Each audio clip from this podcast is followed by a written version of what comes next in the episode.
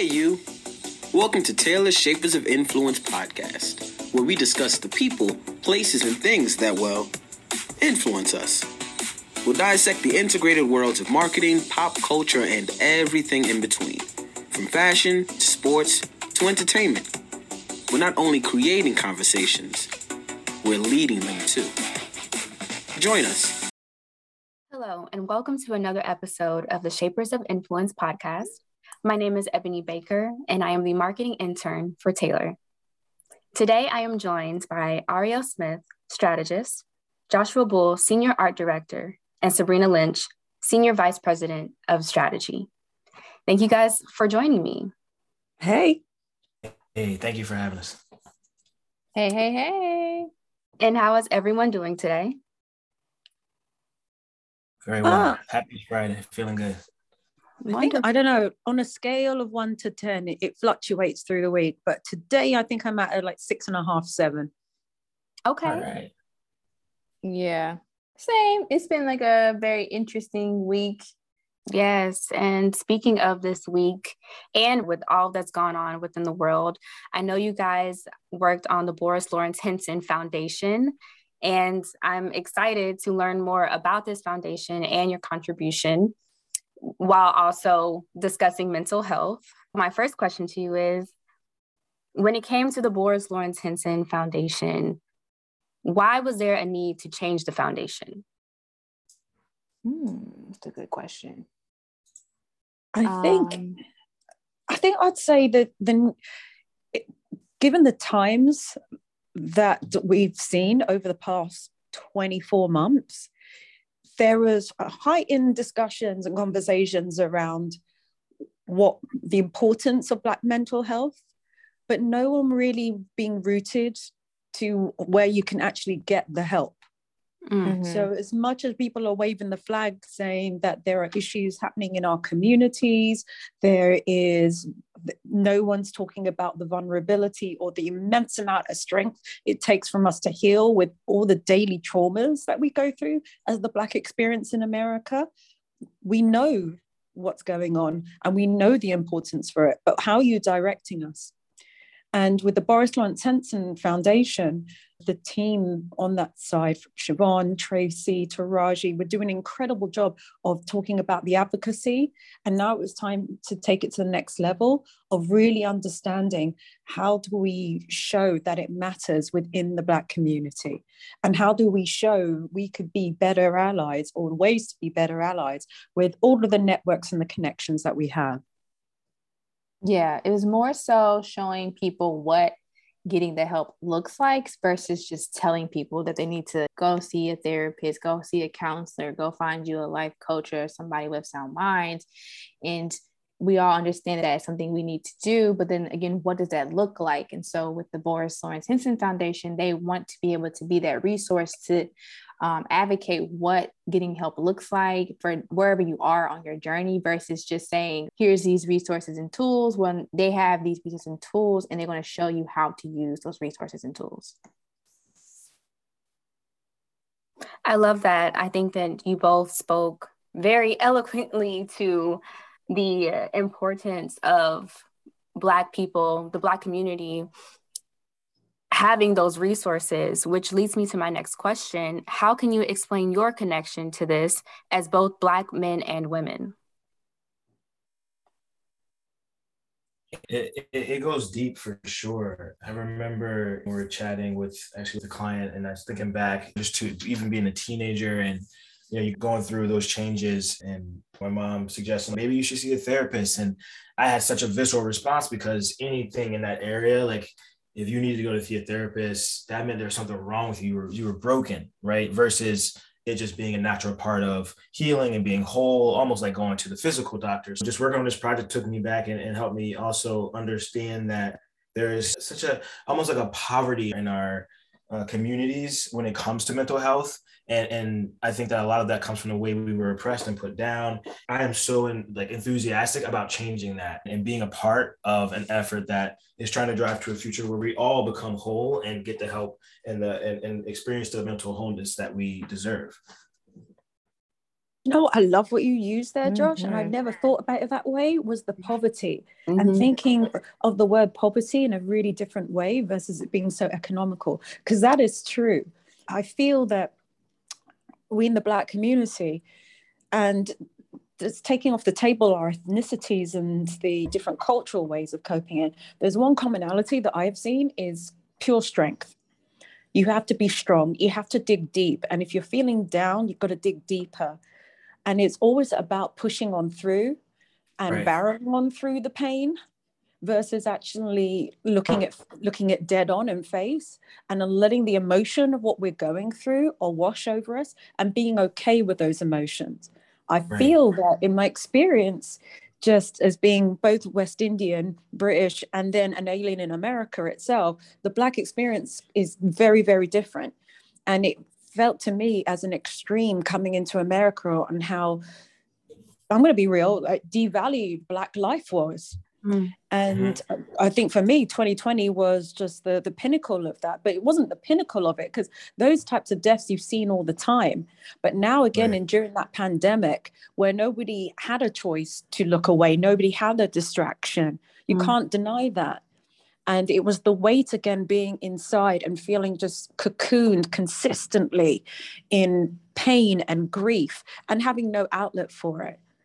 I think it's going on to what we were saying before is that everybody was so focused on the the why it's important to get therapy versus the well how where do i go like right. what does the mm-hmm. face look like this is a this, there is an element of trust that i have to have the confidence to relay my truths to relay my pain i'm not just going to do that to anybody off the street just mm. because I, I type in something in google and a name comes up how are you helping me build that trust to build that connection with that person? That's important. Yeah that's like someone said these are the people whose ancestors put us into these trauma places. And so it's like how do you build trust with people who essentially have per- perpetrated to us even having these traumas in the first place? Because you know most people when you go to see a therapist you they're usually a white person. It is what it is but which is why lawrence is trying to fix that. But in this interim we still need to get that help. So it's like how can we go and have this honest conversation with this person who looks like the person why i'm even having this experience in the first place? And so it's like learning to navigate those different spaces and ha- hopefully having a, a, therapist that will acknowledge like yes like this is something that you're dealing with you know what is the best way for me to help you feel confident and comfortable what the work that we're doing here is truly to help you and not on some like you know savior trope aspect now that that really speaks to me 100% mm-hmm. because i had a therapist for years lovely white woman from North Carolina. And when things were going down, especially last year, I was like, yo, I can't talk to you about this. Like I, I, I like she's no longer my therapist. I'm actually actively still looking for a black therapist. It's very hard mm-hmm. um, to find someone that looks like me in the space. So yeah, I 100% agree. That's such a great point. No, it, it truly is. The fact that we even have to go on a wild goose chase, if you will, to find a black therapist is something that that I believe speaks volumes. I love that you all have already spoke to the trauma of what you've experienced. If you could elaborate more on that and how the trauma of it all has impacted your life as an adult. For me, mine is rooted between my relationship with my mom. She never really dealt with um, her childhood traumas. And so that kind of hindered our relationship being more than what it could be, even still to this day. Just for me seeing how, like, it's so messed up to say, but me seeing like what I don't want to look like as an adult, mm. I was able to like looking and start researching within myself, like what traumas that I have from my childhood that I can potentially maybe push on to other relationships. Maybe it's with my friendships, maybe it's with my boyfriend, maybe even it's coworkers that I don't want to project onto them. And so that's how I began to start dealing with my traumas based off of my mom not dealing with her traumas and me noticing how that can affect all types of relationships that I have as I'm maneuvering through this adult life. Wow. Yes, everything that you said just resonated so much. I know that's something that us within the Black community we experience that definitely begins at our childhood. And you all spoke earlier about reaching the, the Black community and what it will take. So, my next question is What strategies did you put in place to reach Black communities with working with the Boris Lawrence Henson Foundation? I would say that it was talking to the communities. Mm-hmm. It, how, how are you supposed to know like the depths of pain and trauma and what's going on in the minds of black men, women from different generations if we don't actually create a space for us to talk about it? And I feel that when the, the conversations that we had with multiple black men and women regarding the subject was first of all there, were, there was a level of comfortableness because we looked like them. Right. And it didn't feel like something so clinical. Mm-hmm. and what helped i feel was the empathy there was an empathy and connection. There was, it reminds me of something that I, I, I, saw. I think it was something that Denzel Washington mentioned where they talked about Spielberg directing Schindler's List and could a white person have directed Fences? And he mm-hmm. said, well, Spielberg could have directed Goodfellas. Martin Scorsese could have directed Schindler's List, but it's a cultural thing. He said, You and I, he was talking to the reporter who was black, you and I both know what it sounds like when we hear that hot comb sizzling on the stove in a morning. We know the smell of grease. We know certain elements. So it's culture. And that's why the reason why I shared that is that I feel it applies to these kind of conversations is that we are connected in a way that others aren't. And so we're able to get the space to hear you. 100%. I know like the research was my like favorite aspect of um, working with the foundation. I don't think we, or for me, per se. I wouldn't have ever, ever had the experience to even do something on this nature if this project wasn't something that we was working on. Like Sabrina said, like just from us doing field research and talking to people was so much of an eye opener to even things that I thought that I knew and I didn't know about Black mental health, and just seeing how the different backgrounds people had and like where people were currently on their journey, seeing where their mindset was as far as what therapy was, what therapy could be to them, and some of the challenges they've experienced, like Joshua said, finding someone who you feel comfortable with sharing such intimate stuff, just hearing the different backgrounds and the different responses to things really uh, brought light to a lot of things, which we was able to transition and form this um, amazing strategy behind which i think speaks volumes to why this was even pro- put in our place in the first place. You know how people say things are not a coincidence? I think us getting this project was not a coincidence. Yeah. And i think it was timely as well. Mm-hmm. very, very timely because with the team that's behind it, which is namely us on it and our other colleagues as well, it's like who really understands what we're trying to achieve. And where I came into it with this, and hopefully speaking for Ariel and, and Josh, was I know people in my family and my friends that need the support. So, what work can I mm-hmm. do in creating and building and shaping this organization that will benefit that person in my family? Mm, and that yes. was a person that was a personal motivation. Mm-hmm. Oh, absolutely. Wow, absolutely. Yeah. yeah. no, that's amazing. It, it's actually very refreshing to hear. So, with all that you guys did in collaboration with this foundation, do you believe that it has the ability to reach the Black demographic as a whole? And how do you become a trusted ally? What would be the advice that you would give them? I'd say to to the first point is what we were very very careful of with the work that we did the strategy setup of it what the brand mission would be is you don't treat black people as a monolith. There are different degrees of pain. There are different degrees of trauma.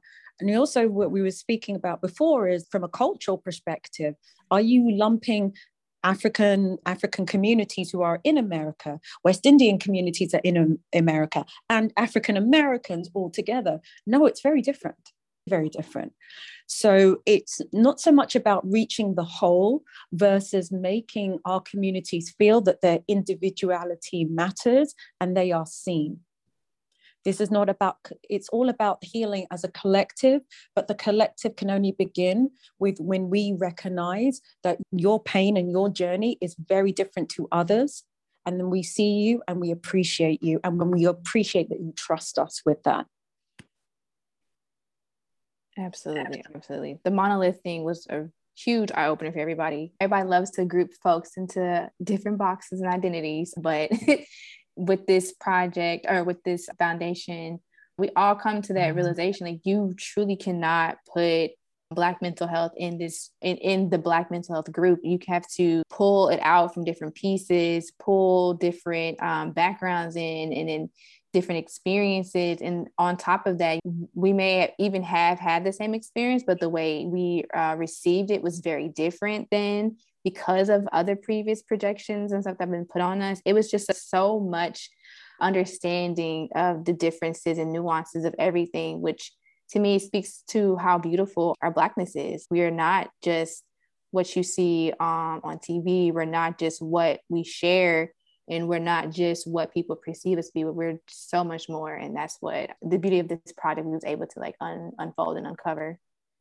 yeah just building off what ariel said is that yeah we are more than just the pain.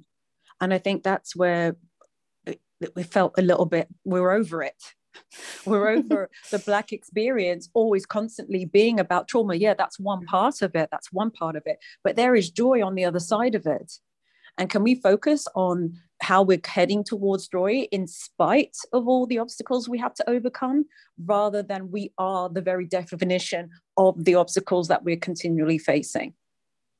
And that for me was yeah. that it was an irksome narrative to constantly be seen in media all the time. Mm. Yeah. yeah, and it, and it, it kind of goes back to your question at the beginning, right? Of like what needed to change. And in in a way, what Sabrina said is exactly kind of what needs to change. Taking it from a focus on trauma, trauma, pain to what's that outcome we want? We want joy for our community. We want that wholeness for our community, for you as an mm. individual. And, and so from there naturally sprung and just shout out to the good brother Joel. I worked, you know, worked with him creatively. Your joy over everything became the platform that the strategy and all of the incredible work that Sabrina and, and Ariel did and the team all culminated in that your joy over everything and focusing on that outcome and that being what we really want. And, and, and once again, for not just us, but for generations after us, right? That's the motivation. That's why we're pushing, right? So that like our sons and daughters and their sons and daughters can experience not generational trauma, but generational joy. That's like mm. that's huge. That's that's inspiring. That's what gets mm. me out of bed. You know what I mean? Yeah. And you My know, goodness. Go, babe. to add to the beginning, you asked what can what does allyship look like? It is like how can I bring joy to somebody? That is what allyship is for us. Like how can you bring joy to us? Yeah. And listen. Can you listen? I feel that sometimes being an ally, it's it's you have to think about the needs of the people that you are helping are more than the intent or action that you want to bring. If you've already right. got an idea or a rhetoric in your head, I'm reading all the books, I'm studying this, I'm watching these YouTube videos, that's great. Maybe you want me to actually share with you what would really help our help our community versus then you using it. It seems sometimes these conversations are based on a proof point that allies want to right. talk about the work they're doing versus actually being collaboration in understanding the tools or resources or knowledge that needs to be built if you get what i mean mm-hmm. I, I definitely get that i would like to touch more on the joy aspect because that alone is a game changer in the way that us as black people think in our perspective and how we um, react to a lot of different things, I am learning for myself that my happiness is a priority. Mm-hmm. And I do not have to live my life based off of the pain that I experienced or trying to to prove that I am better than that. What about my right. happiness? So right. I really want to speak to Josh the visual journey of the logo because art is an outlet to which people can not only express their joy and that sense of wholeness and beauty, but people looking at it can also feel the same, which I think is beautiful and really just brings it home for this foundation. What was it like to create the logo? It was a joy for real. Like not to no no pun intended. It was absolutely absolutely so fulfilling. And I feel uh, like from my perspective on it is generally like the weight and the the importance of the work. I wanted that to be reflected in the logo. So it is very solid and there was such a great conversation, not just about joy, but about wholeness. And as we talked with the client and just wanting to just trying to visualize that so that the mark that I created is set a multitude of circles rotate and create a larger circle and and kind of culminating on a visual of of wholeness in a way showing these different generations and and showing like the outcome we want that joyful generation after so many generations of pain and not saying that we're ever going to completely eradicate pain right because humans are humans we're never going to be perfect but get into a place of wholeness and representing that and then taking it to the colors and it's almost natural you hear joy to go right but i think it's important to speak to the transition speak to the journey so that it incorporates these darker hues of indigo and blue, but then these brighter hues of, of orange and copper. And that, you know, creates this great visual journey, almost like a sunset or a sunrise, and kind of represents, once again, that journey for our people from trauma to joy. So after locking those in, just an exercise of figuring out all these different ways that we can use the colors, use the, the, the, circle as such a simple element and create these really kind of gorgeous vistas, these different backgrounds that then we can use in our you know, communications. And from there, it's, you know, even with photography, you know, making sure that we represent a, a, a lot of, you know, different people, different looks, and also different moods. So not all of the art, all the people are going to be happy people. It is all about showing the journey. I think that's the main piece. And I hope that came through the design. Yes, I would definitely say so. Just looking at it and finding that feeling of connection, I think is a beautiful thing. And your words towards creating a sunrise effect that is very fitting for when it comes to our connection as Black people to our ancestors and now, and the trauma and pain and joy that has that's a part of all of us in our journey. So I, I thank you all. Are there any last remarks that you would like to say? I'd say the work continues. The work is the, the work to heal, the work to make an impact in our communities is not something that we rest on. So the strategy part is is in full force the branding, the reshaping of the art direction that Josh has talked about, that is in full force. But that's not the be all and end all because it's about building those bridges, building those connections with the communities, both the African American community, Black communities, and our allies. That never goes away. It's 24 hours. Also, it's our lives. Mm-hmm. Yeah, man. I, I honestly, I love to give honor honors to like big shout to Chris Cooper, big shout to Joel, you know, a big shout to Namretta. I hope I'm not forgetting anyone, but it was an incredible team effort that I think we were all proud to work on. Absolutely. Absolutely. Well, I thank you so much for this opportunity to speak with you all about the issue of Black mental health and also, of course, the Boris Lawrence Henson Foundation that is doing great work. You all spoke to this process of healing and really identity within Black people and, and, amongst our community. So I'm feeling very inspired, and I hope that all that listens will feel the same and start their healing journey. I thank you guys for joining in on another episode of Shapers of Influence podcast, and we will catch you at the next one. Well, that wraps up this episode of Taylor's Shapers of Influence. To learn more about what we do at Taylor, you can find us at taylorstrategy.com. Looking for more episodes of the podcast? Find us wherever you stream stuff. We're on iTunes and other major streaming platforms. And be sure to follow us on Instagram and Twitter at Taylor Strategy. Thanks for stopping by and tuning in. Peace.